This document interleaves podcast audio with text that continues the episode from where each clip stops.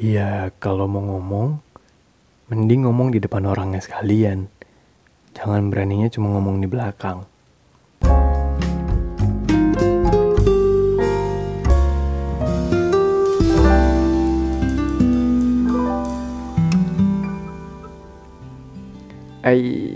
Hello Velas, welcome back to Rainsweet Podcast, Talk to Myself.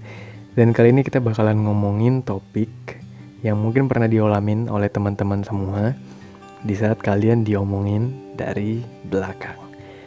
Oh ya, by the way, sebagai informasi aja nih, Rainsweet Podcast bisa dinikmati di berbagai platform, mulai dari IGTV, Spotify tentunya, Apple Podcast, buat para kalian para pengguna Apple. Ini juga berdasarkan analitik result, ternyata banyak pengguna iPhone yang ngedengerin podcast ini.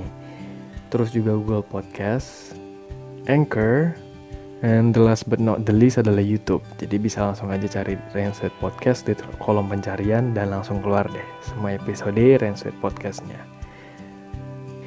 Get back to the topic.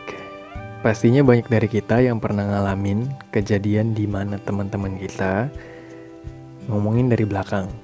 Well, sebenarnya mereka teman apa bukan ya? Ya gak perlu dipusingkan lah ya, karena pastinya ada aja orang yang kayak gitu. Awalnya mungkin aman sentosa, cuma akhirnya sampai nih ke kuping kamu kalau kamu diomongin dengan hal yang kurang baik dan tidak mengenakan. Mau marah? Ya pastilah, siapa sih yang gak mau marah kalau hal kayak gini bisa kejadian? Belum lagi kan bisa merubah perspektif orang tentang diri kita. Cuma aku di sini mau ngingetin aja, itu bukan stylenya kita untuk main labrak orang atau labrak temen yang sudah ngomongin kita ini. Kenapa? Ya kalau kita ngebalas dengan cara yang gak banget itu, menunjukkan bahwa kita sebenarnya ya sama aja dengan mereka. Plus kita semua gak bisa buat semua orang bahagia. Akan selalu ada individu yang punya pendapat berbeda, punya pandangan berbeda tentang kita. Nah, hal pertama yang harus kita sadari di saat hal seperti ini kejadian itu adalah mereka itu aware. Mereka menganggap bahwa kamu itu ada hal menarik tentangmu yang bisa diceritakan. Baik itu yang ditambah bumbu-bumbu penyedap rasa biar makin gurih dah tuh cerita. Gimana ya? Terkadang orang itu kehabisan cerita di saat mereka ngomong bareng teman-temannya. Jadi daripada diem-dieman, akhirnya yang gibah. Atau mungkin memang sudah culture-nya kali untuk selalu ngomongin teman-teman di saat mereka lagi ngumpul. Ketika hal ini terjadi, yang bisa kita lakukan adalah tetap diam dan gak perlu harus ribet buat instastory dengan tujuan klarifikasi. Bersikap biasa aja, seolah gak terjadi apa-apa, itu bisa jadi pilihan kok. Tetap senyumin dan tetap berbuat baik ke orang yang udah bicarain kamu. By the way, tahu gak? Ini tuh kind of psychology fact, atau fakta psikologi. Ketika kamu duduk atau ngajak berbicara orang yang membencimu, malah akan membuat mereka merasa tak berdaya. Bisa salah tingkah dan malah berpikir bahwa kamu sebenarnya tak seperti yang mereka omongkan.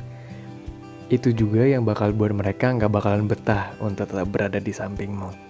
Karena mereka tahu bahwa apa yang sudah mereka lakukan itu sebenarnya ya salah. Terus, kamu juga bisa tunjukkan dengan kegiatanmu bahwa dirimu bukan seperti apa yang diomongkan. Misal nih, kalau kamu diomongin sebagai orang yang sombong, ya kamu bisa tunjukkan bahwa kamu adalah orang yang ramah. Kalau case yang pernah terjadi sama aku itu, salah satu contohnya, aku dengar nih, kalau aku digosipin dekat dengan lecturer, aka dosen, biar bisa dapat nilai bagus. Sementara, setiap murid itu diberi hak untuk diskusi dengan dosen tentang subjek yang dipelajari. And you know what? Justru orang yang ngegosipin aku itu malah yang terlalu over dekat ke dosen, biar bisa mohon-mohon dapat nilai tambah. At the end ya dianya malu sendiri di saat kita papasan, bahkan di saat kita satu kelompok waktu itu. Kemudian hal kedua yang harus kita ketahui adalah bisa jadi apa yang mereka omongin itu sebenarnya benar-benar terjadi, atau bisa aja mereka sudah mencoba untuk memberitahu Tapi kitanya aja yang terlalu keras kepala. Akhirnya ya diomongin. Maka dari itu, kita bisa jadikan hal itu sebagai refleksi diri kembali. Semua yang kita lakukan itu sudah benar atau enggak, atau ada part-part yang harus kita perbaiki lagi. Tak perlu malu untuk mengakui ke diri sendiri kalau memang ada hal yang salah. Buat aja tekad dan lakukan sesuatu untuk memperbaiki diri. Oke lah, sekian podcast kita untuk hari ini, dan see you in the next podcast. Goodbye.